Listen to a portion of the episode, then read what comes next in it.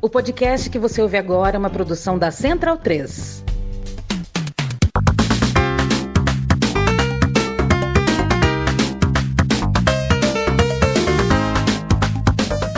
Bem-vindo e bem-vinda ao podcast O Monolito. Eu me chamo Leandro a mim e hoje conversei com a Carla Trindade, uma professora de yoga, uma instrutora há mais de 15 anos uh, de yoga e alguém que vive uh, o seu trabalho, vive a yoga como um lugar de transformação possível e também de contestação social e política. Ela mesma se classifica como uma subversiva na sua prática. São tempos de busca urgente por corpo são e mente sã, cada vez mais a gente uh, se vê nessa busca, mas, claro, existem contradições, casca de banana no caminho. É sobre um pouco disso que a gente conversou, além, claro, do papel dessa prática e de outras práticas em uma luta que se propõe libertadora, sobretudo para a mulher.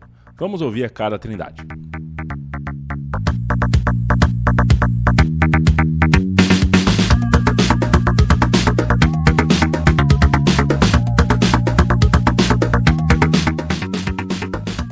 O Monolito então recebe Carla Trindade. Eu agradeço demais que você esteja aqui com a gente, Carla. Te desejo bom dia. Estamos conversando num fim de manhã.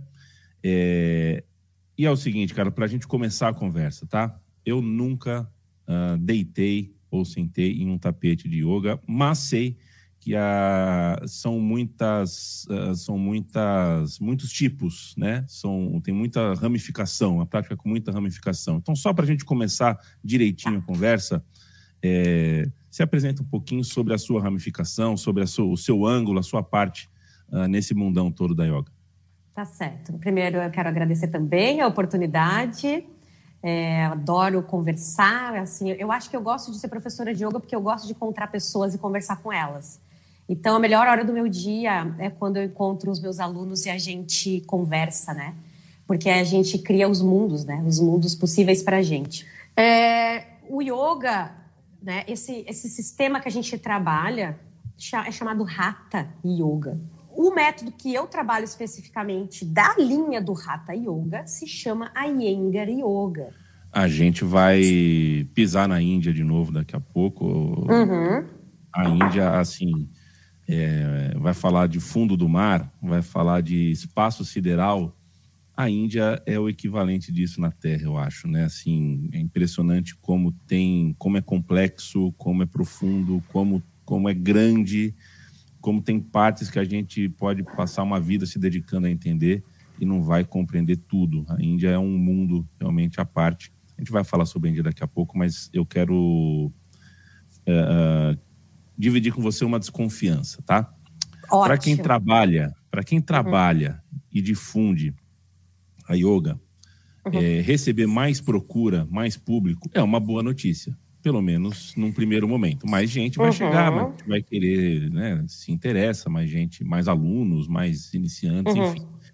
Agora, o que eu desconfio é que em um mundo pandêmico, em um mundo que está se esforçando para se tornar pós-pandêmico, a gente está lutando muito, esperando muito para que a gente consiga uhum. se livrar da pandemia, é, talvez a gente esteja diante de um volume tão grande de desamparo psicológico, as pessoas estão tão desamparadas que a busca por uh, qualquer tipo de terapia, e a yoga uh, entraria nisso, é, é uma busca por respostas que ninguém tem como dar sozinho, né? Nem a yoga uhum. tem como resolver as questões uhum. de um desamparo tão grande, tão global. É, o que mudou no seu ofício e no seu estudo de fevereiro de 2020, quando a pandemia chegou aqui no Brasil, para cá? Nossa, é, eu posso anotar aqui, porque eu não quero perder nenhum desses pontos que você trouxe, porque eles são valiosos. O que é, eu desconfio muito também. É, um dos meus professores, que se chama Raya, ele falava assim: um, um, um praticante de yoga, uma pessoa interessada nos saberes mais profundos, ela deve ter fundamentalmente uma qualidade cética. Porque qualquer momento, se ela se tornar uma crente, ela para de, de ter criticidade. Esse é o maior problema que existe. E, e, uma das coisas que, que aconteceu muito comigo nesse no começo de fevereiro de 2020, lá onde tudo isso aconteceu, foi essa descrença na própria coisa, né? Qual, qual é o valor disso realmente e aonde ela se insere e qual o limite? Porque a gente está sofrendo uma pandemia de, de, de vírus, mas uma pandemia de pseudociências, que é tão perigosa quanto e que só se instala numa sociedade extremamente burguesa que tem tempo para ficar pensando baboseira. Porque a galera do, do, do corre quer se salvar e ter pão para comer. Lá no começo da pandemia, foi uma coisa muito interessante, porque a gente falou, gente, acabou, vai para tua casa e se tudo der certo, a gente se encontra logo. E a gente se isolou, a gente tem um, um casebrezinho aqui no, no interior, a gente pegou a nossa família e foi para lá. E as pessoas. Come... E aí o que aconteceu? A coisa do, do online, né? E que, sim, enfim, um, um, um assunto longo, né? E que bom e que ruim. E aí a gente passa para criar uma necessidade que não existe. Não existe. Então, assim, você já tem a sua vida para tomar conta, tem uma situação terrível aqui ao seu redor, já um monte de coisas para você ter que lidar, sua família, seu trabalho, dinheiro, saúde, né? Política. E você ainda tem que, que ter um equilíbrio espiritual. Mais essa ainda para tua cabeça. então não é por não é isso, não é isso assim. Isso, isso não é. E a gente falava assim: não, você não precisa. sabe uma coisa que você não precisa agora? De yoga, amor. Não precisa. Sabe o que você precisa? Você precisa sentar tua bunda aí na tua vida e, e sossegar teu facho, né? Mas daí a gente tem o mercado, né, Leandro? Tem o mercado. E sim, os professores de yoga são pessoas que têm família e pagam contas. assim como as outras que também que fecharam suas lojas, né? Então, não tem como você dizer que uma escola de yoga não é um comércio, porque é. Enfim, é. Eu gosto de pensar de uma maneira um pouco diferente. Eu gosto de pensar que os meus alunos, né, as pessoas que estudam conosco, é, patrocinam o nosso estudo, o nosso desenvolvimento, para que a gente possa devolver o conhecimento para eles. É o que sempre foi né? Desde a antiguidade. Então, não é uma loja de souvenirs, não é a mesma coisa, né? Então, quando eu olho por esse ponto de vista, isso me alivia um pouco dessa coisa comercial que a gente tem. Então, ah, beleza, teve essa pandemia, agora? Aí a loja do seu Zé fechou, o bar do fulano fechou, tudo fechou. Mas eu, olha só que vantagem que eu tenho. Eu posso trabalhar online. e agora é ainda mais incrível porque não há fronteiras. Não há fronteiras para o espírito, não há fronteiras para. Meu, é desgraça completa. Completa. Eu queria que acabasse com a internet também. Naquele período. Eu falei, gente, mas não tem como acabar com a internet também para dar uma ajudada? Já acabar com tudo, fecha isso aí também. e foi uma briga grande, assim, uma briga grande. E muito interessante por um certo lado, porque cada vez mais você vai vai é, funilando essas coisas e só aquilo que realmente é precioso fica, né? Então você vai enxugando, enxugando, enxugando, enxugando. Então mudou muito, mudou muita coisa. Carla, é, tem um manejo que é difícil de se fazer quando a gente fala do corpo da mulher, tá? Uhum. É, e é mais difícil ainda para mim, enquanto homem, falar sobre uhum. isso. É, mas estou aqui para me arriscar porque até tá. vou falar do corpo, mas também do espírito da mulher em uma sociedade como a nossa, como essa daqui, Brasil, fim de 2021 tal. Né? O corpo da uhum. mulher está sempre sob escrutínio público rigoroso. Existe uma avaliação do corpo da mulher multidisciplinar. Né? As pessoas estão sempre de olho se está mais gorda, se está mais magra, se está mais isso, se está mais aquilo. E quanto ao espírito, a gente vive há séculos sob uma espécie de falácia que está muito impregnada na nossa vida, da mulher apaziguadora, da mulher sensível, sim, sim. Uhum. da mulher que ajuda, da mulher que uhum. serve, né? Essas coisas. Uhum. Yoga é corpo, yoga é espírito, uhum. é, mas olha só, eu entendo assim, é, de alguma forma é, o seu trabalho e o trabalho que, que, que, você se propõe, que você idealiza, também é, é um trabalho que pode se transformar numa arma para combater essa realidade de corpo da mulher, de espírito da mulher, de liberdade Sim. da mulher, de espaço para a mulher, que, enfim, é, né, esse retrato da nossa sociedade é caduco demais, né? A gente está preso numa coisa de muitas, de séculos Não atrás. avança, não avança. Porque tem, não tem avança, porquê, né, de não avançar. Né? Então eu te pergunto assim, como é que como é que eu posso falar de uma yoga feminista, digamos tá. assim, ou uhum. uma yoga que não domestica as pessoas, uma Sim. yoga que seja terapêutica também uhum. uh, nesse sentido de trazer consciência e brilho, né? Porque é, essa ideia bom. também do o praticante do yoga que fala baixo e tudo mais, de repente não sirva para 2021, né? A gente precisa de consciência, de brilho, de, de, de uhum. que, que as coisas se tornem arma de alguma forma. É, é muito interessante, porque é, vou pegar de trás para frente, quando você faça, fala as coisas se tornarem arma, eu gosto de falar para as pessoas que yoga é uma arte marcial. É uma arte marcial. Tá muito mais para arte marcial do que é, isso que tu falaste, aquela palavra que eu gosto, tu, tu falou ali, eu, eu, gosto de usar bastante, mas me fugiu agora que é um adormecimento, não é um adormecimento, é o oposto do adormecimento. Tanto que todas as imagens que estão relacionadas com yoga são pessoas com a arma na mão e é uma pessoa decepada aqui na outra. Então, alguém não está vendo direito o negócio. Mas a gente traduz tudo para essa coisa, né? para essa domesticação, para esse certo apaziguamento e paz, que na verdade só serve a um lado da coisa que é aquele do ah, Deus sabe o que faz.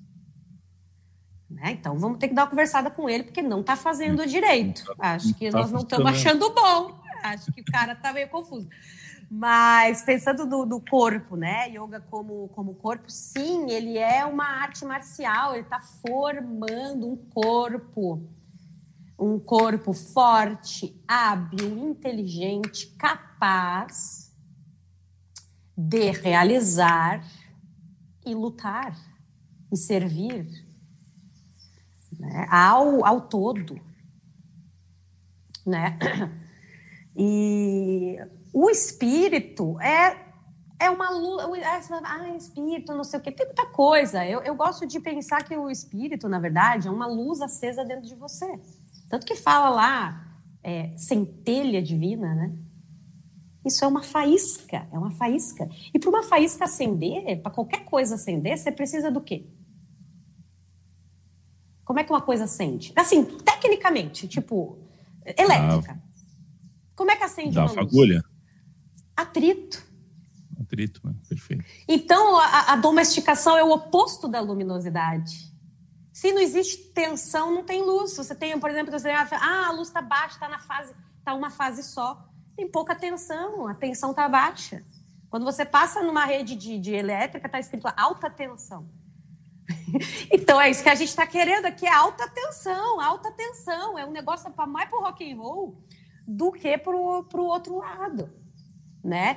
Em termos de uma yoga feminista, eu gosto muito de, desse tema de, de, de, trazer a autonomia para a mulher através do corpo, e é exatamente isso que a gente está fazendo com yoga. Então, devolver para a mulher o corpo dela, que está sempre cerceado pela, pelo padre, pelo marido, pelo médico. Porque é, um, é, é uma coisa perigosíssima o corpo de uma mulher, né? Não pode andar sozinho, sempre tem que ter alguém dando uma regulada. Então, a gente só pode pensar que isso aqui é uma coisa fantástica, sensacional, porque todo mundo tem medo, é porque tem muito poder, né? Senão ninguém se importava. Mas a gente tem que pensar na história, a gente tem que pensar historicamente. Então, assim, ó, lá o yoga, olha só que coisa interessante. Ele era, só era praticado por homens, Leandro. Não, mulheres não eram permitidas praticarem. Porque é de uma capacidade de poder muito grande, que ninguém estava afim de que as mulheres tivessem. A primeira mulher que conseguiu ter uma aula de yoga com esse cara que chama Krishnamacharya é uma professora que chama Indra Devi. Tá? E aí também a gente volta para privilégio, privilégio de classe, privilégio branco. Essa mulher, e ok, que bom que ela foi lá, e tá tudo bem, mas não vamos ficar alisando demais, porque assim, privilégio. Ela era casada com um diplomata. É, é, é, o professor foi obrigado a aceitar aquela mulher ali na sala, porque ela era uma mulher ah, europeia, branca, né, burguesa. Então, olha só por quem que o yoga chegou na mulher. Através de que tipo de, de classe social e cultura. Então, quando o yoga sai da Índia através e chega no Ocidente para as mulheres, ele chega para as mulheres com condições financeiras favoráveis, né? não atinge as camadas sociais mais frágeis e que podem usar disso como uma ferramenta real. E aí vai beirando um pouco o, o adorno. Né? Vai beirando o adorno, vai beirando o, o, o, é, o acúmulo, né? E, e, e o, o místico. E aí se torna uma coisa que nem a gente falou ali, meio. Eu, eu sempre brinco falando assim: o único homem no mundo que eu conheço, que eu sei, né, que se preocupa porque a mulher pratica yoga é o meu marido. Porque ele sabe o buraco que ele está se enfiando. Porque a maioria do, do, das mulheres, né, você fala, ah, ela faz yoga, ai, vai fazer tu yoga para ver se tu relaxa. Vai fazer, ai, você tem que fazer mais yoga né? Os caras falam às vezes para as mulheres, né? Vai lá, vai lá para tua yoga que daí pelo menos tu, tu, para de ser louca. Então existe uma ideia de adormecimento. Olha só que coisa maluca. E não é por acaso. É, isso chega um pouco assim nessa ideia ali que a gente estava trazendo dessa pseudo espiritualidade que vai agregando esses valores assim muito zen, muito pá, que foi meio que criado aqui, eu acho, né? É um imaginário. É um imaginário que permeia aqui a nossa cultura e que não é o, a realidade da, da cultura de onde isso vem eu recentemente no, no, episódio com a Mili Lacombe, com a jornalista Mili Lacombe, a gente é, ela falou algo muito parecido com outras palavras, né, de, de, fato sobre o fato da gente já estar tá numa sociedade em colapso uhum. é, a, a, partir de um olhar para a população de rua, por exemplo, né, que a gente acorda Sim. e desvia dela, a gente ela tá ignora, tá né, tanto que esse é o maior é. do sofrimento deles é a, a, a como é invisibilidade. Que invisibilidade e a gente e a gente muitas vezes uh, desvia uh, dessas pessoas da mesma forma que a gente desvia do café da manhã porque a gente tem que estar tá na nossa mesa de trabalho às 8 e 1 e eu acordei 7 e 42 e o meu banho costuma demorar 11 minutos eu vou ter que tomar em 8 e nem pensa, não escolhe a calça preferida porque está com pressa e chega terça-feira, quer que chegue a sexta, e é dia 7, quer que chegue o dia 30. É que a nossa sociedade a vai... ficou fundamentada na lógica do trabalho, né, Leandro? É a lógica do capital, essa é a lógica do produto, né? Então, é agora, né? Então, eu, eu acordo para levantar, para tomar banho, para comer, eu tenho que comer rápido, para sair rápido, para trabalhar rápido, para ir no banheiro rápido, para voltar rápido, para voltar para casa rápido, para olhar um filme rápido, para dormir rápido, para amanhã acordar e fazer de novo. É, então, tem uma. Eu lembro que tinha uma, tem uma frase, não lembro de que poeta é essa, mas ele fala assim: ó, é, não cultiva boi cangalha se o destino é o matadouro. Não sei se eu tenho que traduzir para as pessoas pouco gauchescas, mas cangalha é, é uma coisa de madeira que o boi é colocado no pescoço dele para ele não atravessar cerca. Então, ele está dizendo assim: não mantém boi, cangalha, se o destino é o matador. Você vai ficar ali Cara, se existe uma coisa certa que você vai acabar, vai acabar, você vai morrer. Não sei quando. Eu quero que todo mundo dure bastante tempo, mas vai acabar. Então, se o fim é inevitável, né? Eu vou ficar segurando esse negócio aí? Eu vou vivendo para não morrer? É, e... é muito louco e o utilitarismo da vida, né? A gente, é. as coisas que a gente faz tem que servir para alguma coisa. Você fez yoga, mas serviu para quê? Você é... vai para você ter que se espiritualizar, você hum. fazer yoga. Exato, é. exato.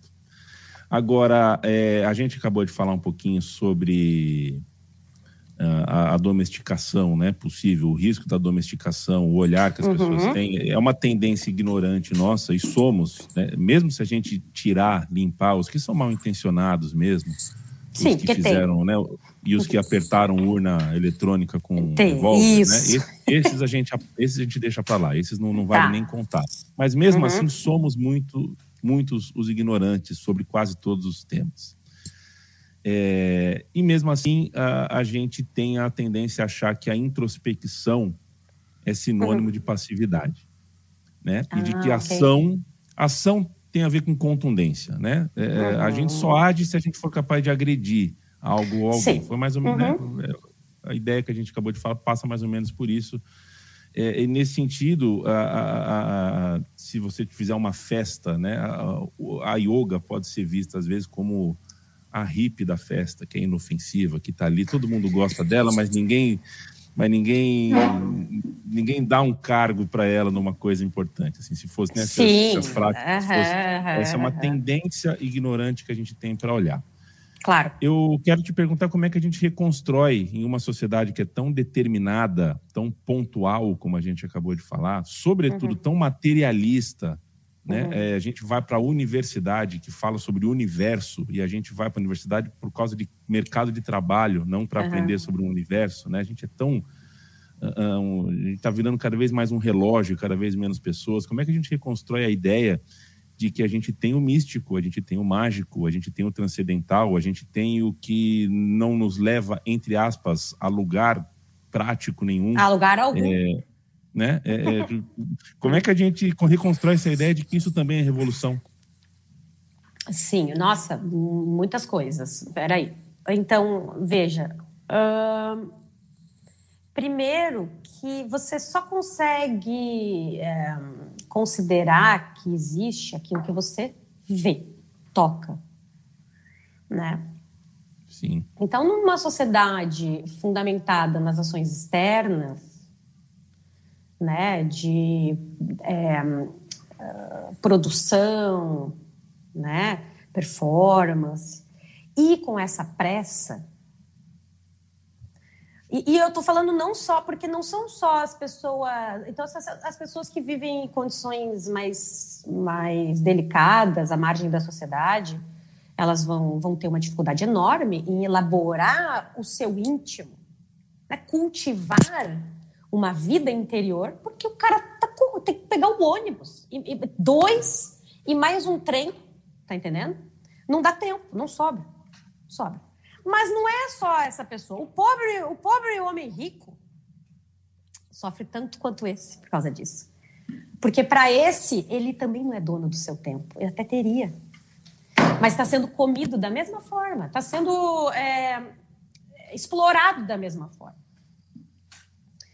Então, é, quando a gente pensa, eu preciso cultivar um mundo interior para que eu possa tocar nele, para que eu possa hum, tem alguma coisa aqui.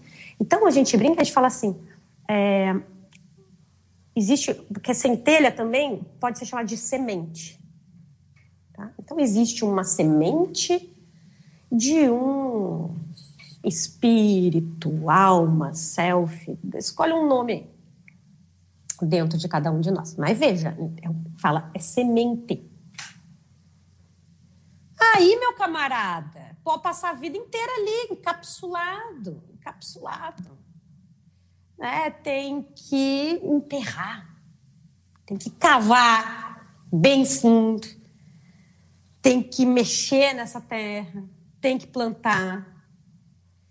Não dá para cobrir com muita força, porque mata a semente, não respira, não chega água, então alguma coisa tem que ficar solta por ali e tem que cultivar, cultivar a terra, cuidar, olhar. Então, a gente, não existe um porquê na nossa sociedade que se é, estimule um cultivo interior, porque ele não tem validade alguma, só para o próprio indivíduo. E ele vai, inclusive, problematizar enormemente a sociedade. Por isso que, quando a gente vai beirando essa ideia de, de espiritualidade, a gente vai lá e cai na religião. Porque a religião é bem aceita na nossa sociedade. Ninguém tem problema com a religião, ninguém acha um problema. Todo mundo fala, tá ótimo, coisa linda. Né? Tá, o homem de bem, o cidadão de bem, né? Não sei, todo mundo tem que ter uma religião. Porque isso é uma doutrina. Hoje mesmo, na minha aula, eu estava falando para os meus alunos, eu falei, gente, é, a religião é para pessoas preguiçosas. Tá? É para quem está com preguiça, para quem quer rezar dois terços. Eu ainda usei aquela fra uma frase do Tom Zé, que ele fala: faço as minhas orações uma vez por dia, depois mando os lençóis com a consciência para a lavanderia. Tô nem aí, tá e uma feito. outra questão que eu faço um parênteses, né? É, o tá pago, entendeu? É o tá pago do, do, da galera do fitness. Tá isso, pago, isso. tô nem aí. E como a gente estava falando de introspecção, né? É curioso como a religião cada vez menos é, para dentro, né? A religião precisa cada vez de microfone no volume 9 Quanto estourando. É, exatamente, muito interessante. É uma gritaria desgraçada. É, e isso é muito legal, porque quando você grita, é porque você não está se ouvindo, né? Tanto que você já teve surdo alguma vez? Quando você está com fone é. de ouvido, nem precisa muito. Você fala com alguém, você, você fala alto, porque você não está, não. Você não está ouvindo. Então você está falando para quem? Você não está ouvindo nada. Mas a nossa forma de pensar a ação na nossa sociedade, ela está totalmente relacionada à performance. Performance, aquilo, a utilidade, aquilo que a gente está ali. E isso nunca vai trazer satisfação. Jamais, em hipótese alguma. Basta a gente ver em que pé a gente está. O cara fez um foguete é. e foi para o espaço. Um foguete. Não tá bom. nunca vai estar. Tá. Quanto mais dinheiro você tiver, mais porcaria você vai inventar. É, a corrida espacial me, me intriga muito, muito, de maneira muito particular. É, psicanálise tenho... explica aquele falo gigante. É, pois é. A gente tem um fundo do mar para explorar, a gente vai, enfim. Cada um com a sua também. É, Carla, eu tenho duas questões ainda para fazer. É, duas questões, né? dois temas que eu queria tocar aqui contigo. Então, uhum. uh, uh, vou tentar ser breve, porque eu quero mais ouvir do que falar. Hum. Uma, é, sendo bem resumido aqui, tá? É, a, a, a, movimentos filosóficos e políticos das pessoas, né? Escolhas, uhum. estilos de vida. A gente está vendo nas grandes cidades, a gente já falou, já te ouvi sobre essa parte da. Né, e, que feliz fico de ouvir uh, tamanha consciência, tamanha clareza nas ideias que você tem para falar sobre o seu ofício como algo que, pô, tá, tá muito conectado com, com elite, com um estilo de vida que, poxa, tá privilegiado.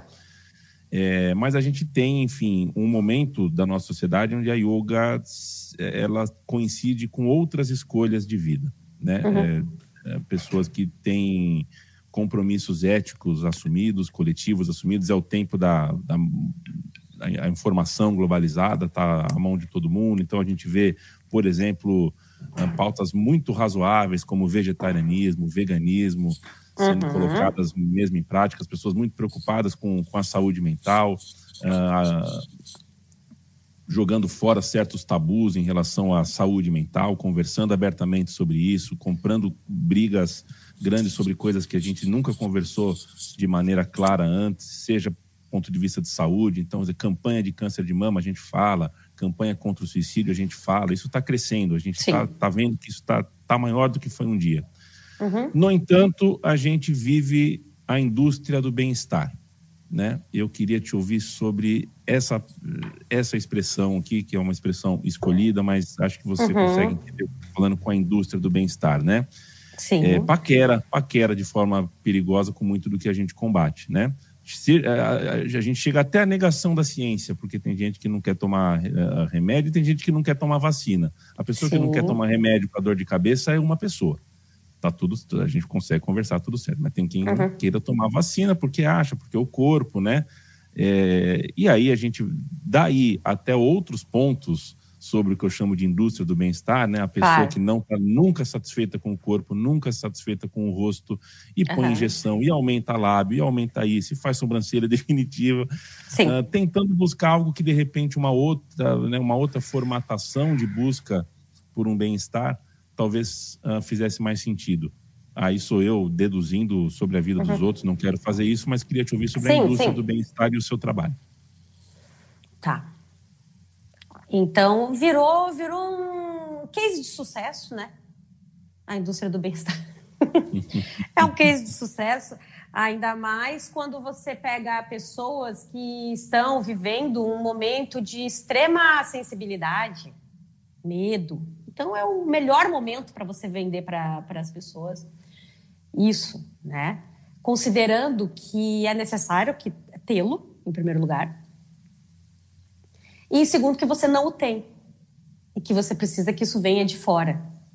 Né? Então, muitas vezes, hoje eu, tava, eu tenho uma aluna minha que é psicóloga e a gente estava conversando bastante sobre isso. A gente gosta muito de psicanálise, eu também faço análise. E aí a gente está falando sobre isso que a gente fala, fala para as pessoas assim, por exemplo, né? Você tem que estar mais em contato com a natureza. Né? Aí o que, que essa pessoa faz? Ela ouve essa informação, fala: Ah, comprarei um retiro em, na, no sul da Bahia, não tem nem luz. Tá entendendo para onde que vai o negócio? E aí, meu amor, é a roupa, é o, é o coisa, é o, é o colar de cristal e a garrafa de água com cristal dentro, tá? Só quero deixar essa informação. não vou falar sobre isso, só vou falar isso aqui. E aí, e aí, cara, é muito menos do que isso, é muito mais simples do que isso. O, o, a natureza está ao seu redor, ela não é uma coisa diferente. Tá aqui, tem um ar aqui, ok? Se eu colocar o pé ali fora, tem terra. É só isso, é bem mais simples. É bem mais simples. Essa coisa de. Porque o Sadhguru, que é um mestre muito legal, uma pessoa muito interessante, ele fala sobre essa questão da natureza, né, do, do bem-estar. Né? Então, ele considera, e isso está tá muito envolvido com pessoas que trabalham com física quântica, mas é um pessoal sério, tá? que é a questão assim, o bem-estar humano depende do bem-estar do ambiente onde ele vive, porque ele, na verdade, é feito dos mesmos elementos. Então, que você é constituído de terra, água, ferro, fósforo, elementos químicos. Elementos químicos, é uma bomba ambulante aqui, um, uma experiência, um experimento químico ambulante. Seus pensamentos dependem de uma química, né? Então, quando você simplesmente pega um vasinho, vai lá, não sei, o que, que você gosta? Arruda, para espantar uma olhada, pode ser. E você, pronto, você teve contato com a natureza, põe a mão na terra, mexe ali um pouquinho, isso vai fazer com que você modifique, modifique o, o ambiente é, intelectual, mental, é, cerebral. Tanto que tem essas coisas de, por exemplo, é, como é que chama aquela, aquela aquele profissional que, que trabalha com coisas com as mãos? Como é que chama? Terapia ocupacional. Sim. Então, por que, que você precisa fazer terapia ocupacional? Entende? Por, por que, que ela é boa? Porque ela faz você ter sensibilidade, você usa todos os seus nervos, todos os sentidos. Isso vai mexer em áreas do seu cérebro, deixar o seu cérebro ativo, né, vívido. Então, eu penso que yoga é a prática é uma atividade em contato com a natureza, do teu corpo, com tudo que tem dentro dela. Agora, essa questão do bem-estar é muito delicado, porque quando você pensa imediatamente que você precisa pensar mais positivo, isso é um problema, né? Porque na hora que você pensa que você tem que pensar diferente, você já, já acabou com, com a paz que você tinha. Se, se restava um pouco de paz, ela acaba, né? Uh e daí você, você vai em busca de uma certa felicidade e bem-estar, que no fim das contas, ele é mais o bem-estar ou essa sensação de estar feliz, ela é um diagnóstico, ela não é o objetivo. Seu objetivo não é estar feliz, você tem que ver a sua, quantas vezes por dia você se sente bem, e isso é uma forma de você diagnosticar se a sua vida é boa. Não é para você buscar a felicidade por si só. É inválido. É inválido. Ela é um, uma, um ponto de referência. Tenho vivido bem, gosto da minha vida, das minhas coisas, dos meus dilemas, das questões que eu tenho que viver. Não existe uma pessoa 100% bem e feliz, não tem como. Porque. Desconfie dessa pessoa. Né? É, tá, tá, tá, é, é alguma droga que a gente não conhece ainda, que a pessoa está usando. Porque isso por si só já é domesticador, né? É, como é que fala quando você toma uma coisa? Adormecedor. Adormecedor. Então, o que, que a gente está buscando? Qual é a ideia da indústria do bem-estar? Adormecimento, lembra? Adormecimento, né? Uh, então, é um problema seríssimo, gravíssimo, e que se, e que se, se criou bem nessa pandemia, né? Então, é, é normal, é normal você se sentir bem em alguns momentos, você não se sente bem, você não precisa de muitas coisas para isso, né? Quase o contrário. Quanto mais você tiver, talvez é bem provável que fique pior. Carla, estamos fechando o monolito é, de hoje contigo. Eu prometi no começo do programa que a gente ia passar pela Índia de novo, então vou cumprir essa promessa ah, aqui okay. na última pergunta para você, tá? Tá. Primeiro, abrir aspas para você, né? Na liçãozinha de casa que eu, que eu fiz antes de bater esse papo, né? Você diz e diz mais de uma vez que yoga é subversão e luta, você se classifica como uma subversiva.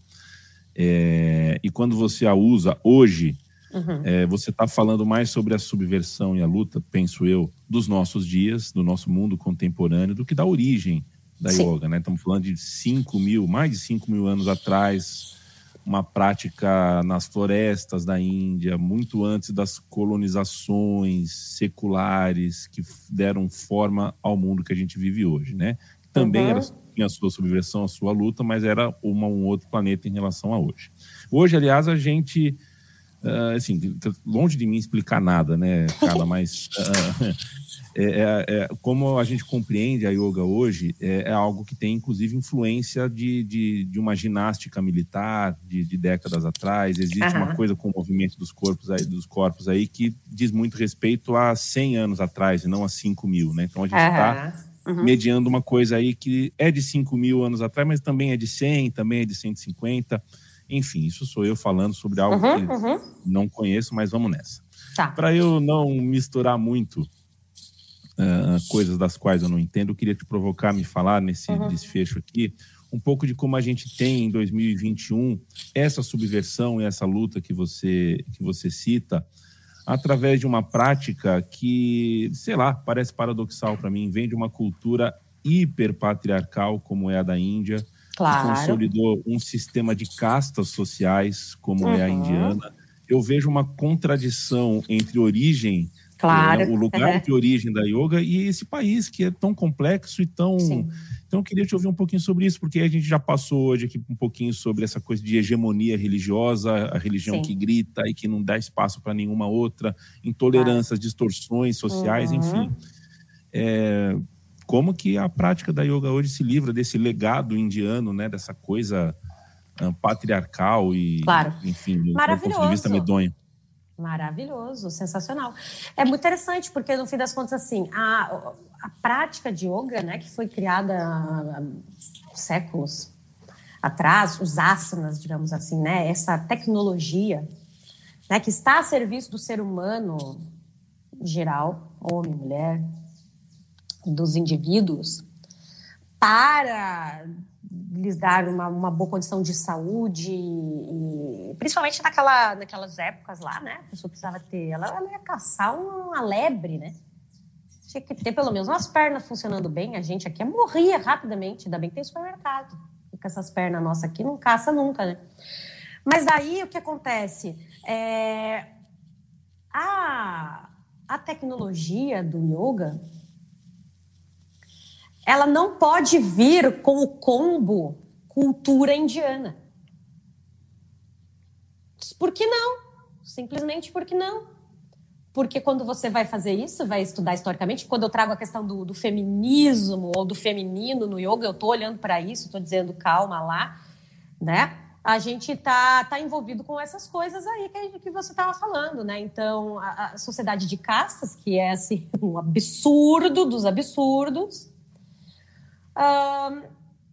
porque no fim das contas, o que acontece? Existe sempre uma camada social que detém o poder das coisas e vai dando uma segurada nela até quando pode. Então, creio que tenha sido mais por aí, né?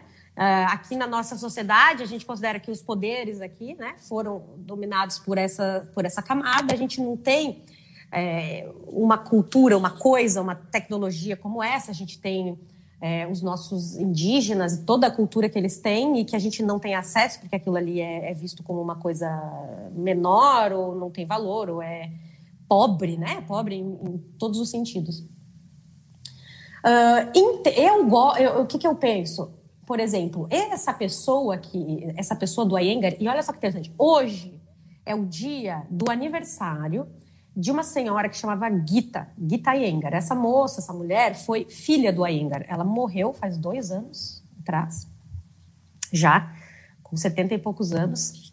E essa, esse grupo familiar em específico, é, ele teve ele teve essa diferença na questão do, é, do yoga e da mulher, por exemplo. A Gita é a, a grande professora desse método. Né? Então, você vê ela colocada em outro lugar, né? dentro da família Engar. O próprio Engar sempre teve essa coisa de, de é, é, espalhar o conhecimento para todo mundo e ao seu redor. E uma pessoa com um, um, senso de responsabilidade social enorme, por exemplo, lá na Índia, lá na cidade dele, que chama lá em Belur. Então, ele construiu diversos hospitais, é, creches, escolas para garotas, e um monte de coisas. Então, entende? Ele devolve, ele faz essa, essa devolução, ele sabe da importância é, de se cuidar do todo, né? E aí a gente pensa lá, a gente pode voltar lá pensando no Gandhi, por exemplo, né? Que só descobriu que ele era negro quando pegou o primeiro trem para ir para para Inglaterra. Ele não sabia, né? Porque ele era um homem indiano rico de uma, de uma, de uma casta né, superior, então ele não sabia. Ele foi discriminado, aquilo foi chocante para ele, ele nunca tinha visto aquilo.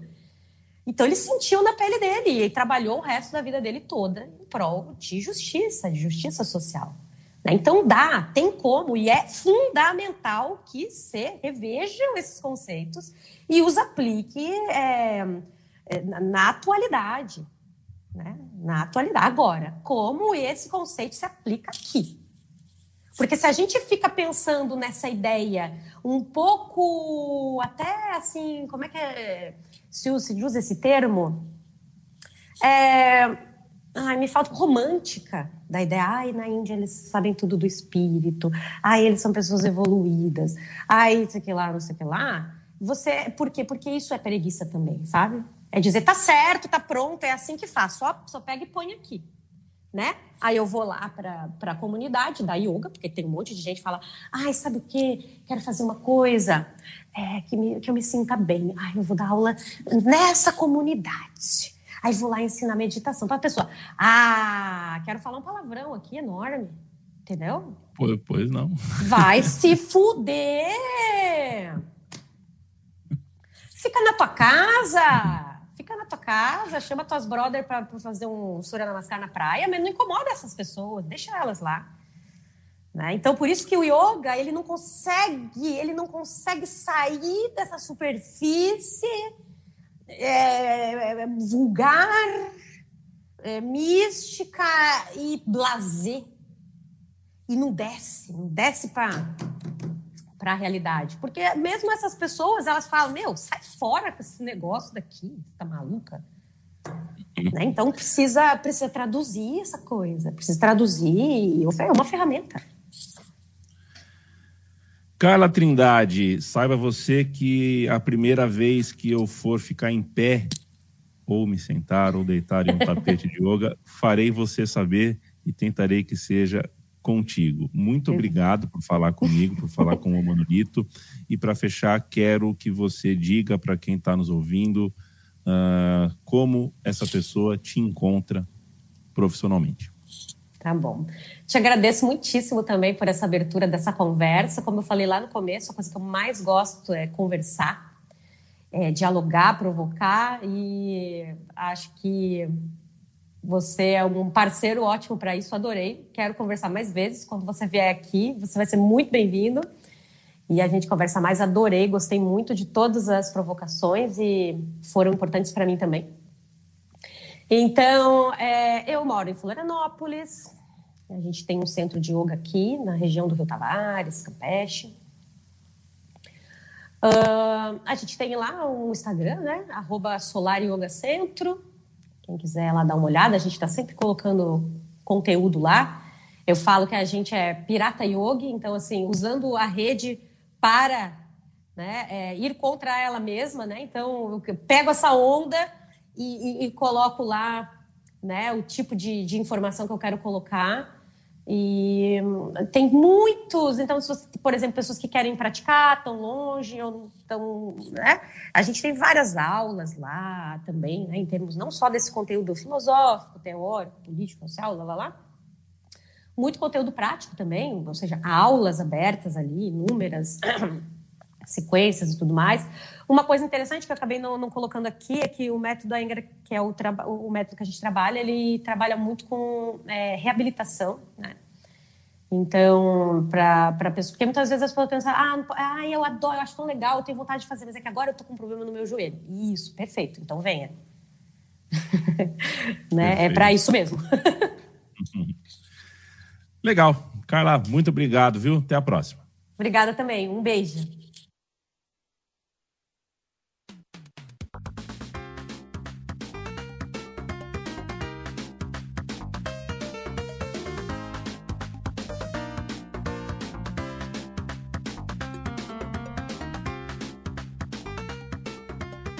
Valeu demais, obrigado para cada Trindade pela atenção, pelo tempo dividido aqui comigo, com a gente, e obrigado para você que nos acompanhou do começo ao fim. Sempre lembrando, a Central 3 precisa uh, do apoio de quem puder apoiar, porque é uma produtora independente. apoia.se barra Central 3 é nesse endereço que a gente uh, recebe o apoio de quem nos ouve e nos faz companhia. Grande abraço, até semana que vem.